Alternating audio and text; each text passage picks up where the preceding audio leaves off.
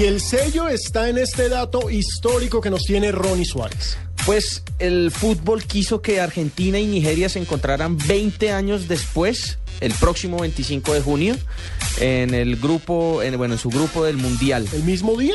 Exactamente el 25 de junio de 1994, Diego Armando Maradona jugó su último partido en un mundial con la camiseta argentina contra Nigeria.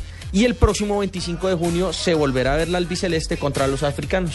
Hombres, Qué casualidad, ¿no? Es un datazo y es que eh, es lo bonito en los mundiales, ese tipo de cosas pasan todo el tiempo. Las fechas, como siempre se juega entre algo más, siempre tenemos un datico histórico para contar y por supuesto ese es el sello del fútbol de esta hora.